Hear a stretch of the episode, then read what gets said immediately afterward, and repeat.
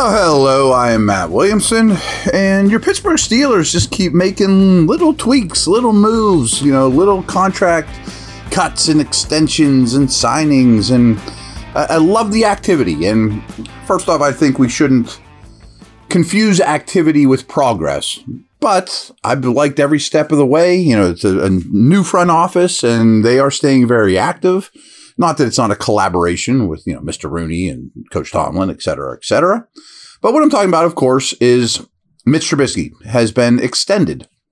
And I think the deal is it'll, it, I'm almost certain this is the deal. It's a two year extension. So he has this year, and then they've added two years on top of that.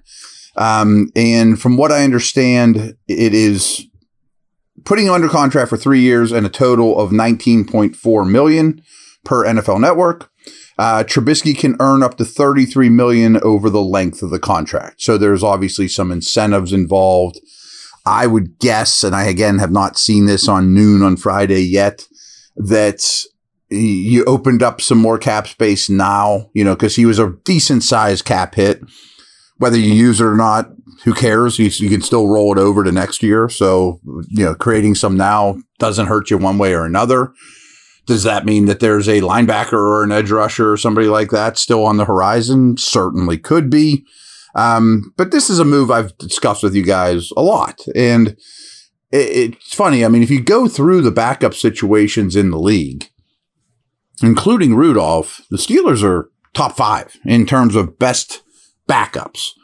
And they still don't have an expensive quarterback room, despite having Rudolph under contract for one more year and Trubisky for three. You can still make trades if somebody's beaten down your door for one of them or injuries. Having extra quarterbacks or extra resources at quarterbacks makes all the sense in the world to me. I'm not suggesting this will be the case because I don't believe it's true, but do we know Kenny Pickett is a star? You know, I mean, he could fall on his face in the first two weeks and be like, man, he does not look good at all. I don't think that's the case. But one year ago, I said Mac Jones is out of the woods. He's a starting NFL quarterback. And I do believe the same for Pickett, but I don't still believe that for Jones. You know, things change, is all I'm saying. Young quarterbacks struggle. And we're going to get to Pickett here in the second half of the podcast, too. And it's good stuff, trust me. But I like this quite a bit. And it sounds as though you know, you heard some rumblings with Rudolph. He won't come back. He feels like the team, you know, sold him thin, you know, sold him short. And that obviously wasn't the case, or he wouldn't have signed a contract a couple days ago. And Trubisky, you know, it, it, sounds that he is feeling good about his role, not necessarily as a mentor, but as a high end backup that, you know, we'll probably see playing time, certainly in the preseason. And, you know, quarterbacks get hurt, of course. So I think their quarterback room's in a really good shape financially, talent wise. Maybe all three of them's best footballs ahead of them. Maybe. I mean, you can make that argument. I mean, I'm not saying they're going to turn into Pat Mahomes and Josh Allen, but uh, certainly Pickett. And the other guys I thought were progressing. You know, Trubisky's best outing was when we saw him last. So I think this is a really good move.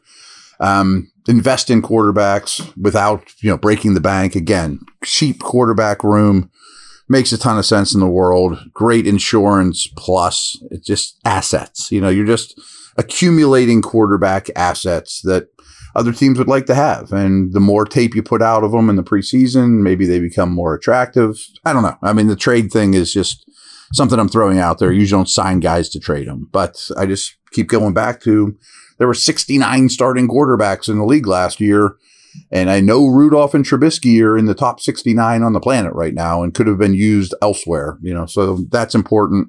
And I think you can win games with Trubisky. If Pickett, heaven forbid, gets hurt early on and misses the whole year or even it's a month, I look at the Steelers and say they're still pretty competitive. I mean, so I like this quite a bit. Um, again, we've talked about this before. I mean, this isn't a new thing for me. Um, mentioned it quite a bit over the last couple months. Um, two little things that came out today from Pro Football Focus I want to discuss on the back half of the podcast.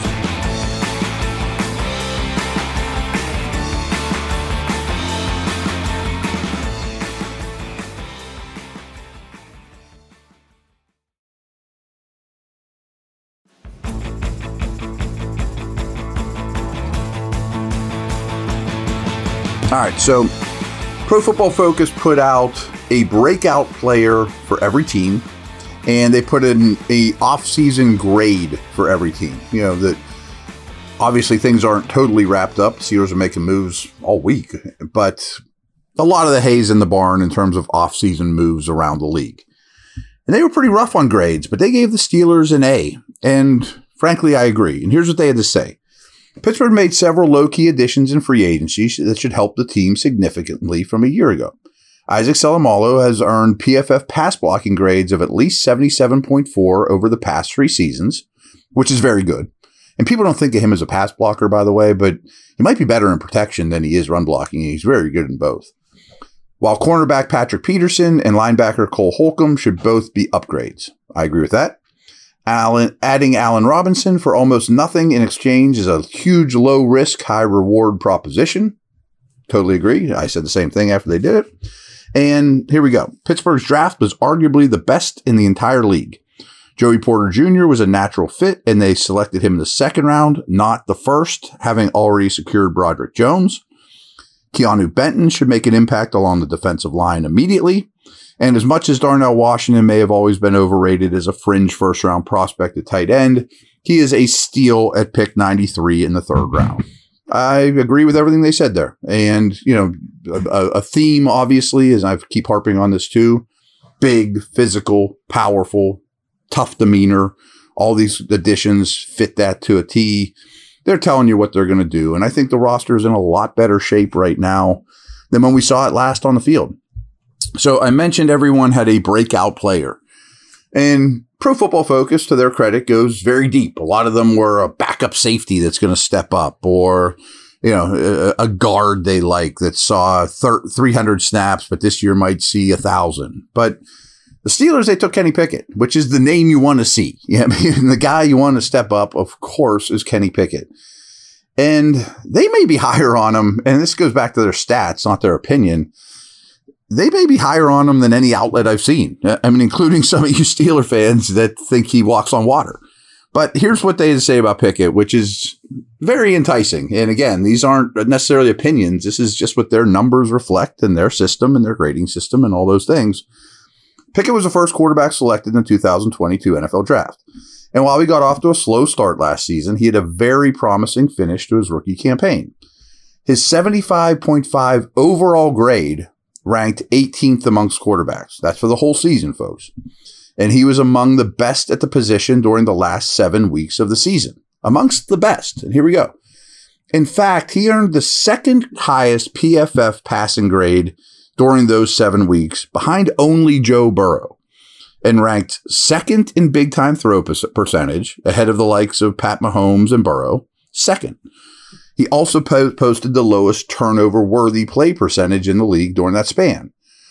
So it might not shock people that the turnover worthy stuff was low. And because we saw he didn't throw a lot of picks and valued the football, they ran the ball a lot. But I think what the biggest takeaway for me is he was second in big time throw percentage. So of the throws that came out of his hands, the percent of the ones that they rank big time which I don't know the exact parameters of that, but they're not screens and dump offs and things of that nature. Kenny was at the top of the league, you know, during a basically a two month stretch. Really promising. So, all good news today, I guess. Good way to top off the week. Um, again, I keep saying this, but before you know it, the Steelers keep making moves, and I'll be at actually the OTAs. I want to throw that out there too. I'll be at OTAs on Tuesday, Wednesday, Thursday each of the next three weeks. So I'll have to ask Bert and those guys down there what I'm allowed to talk about post, you know, afterwards. But I'm sure I'll have some impressions and watching these guys run around live will be a blast. So um, that'll be a big topic for the the coming weeks here too. Is what's going on at OTA. So it's never a quiet moment. Over and out. Take care. Have a great weekend.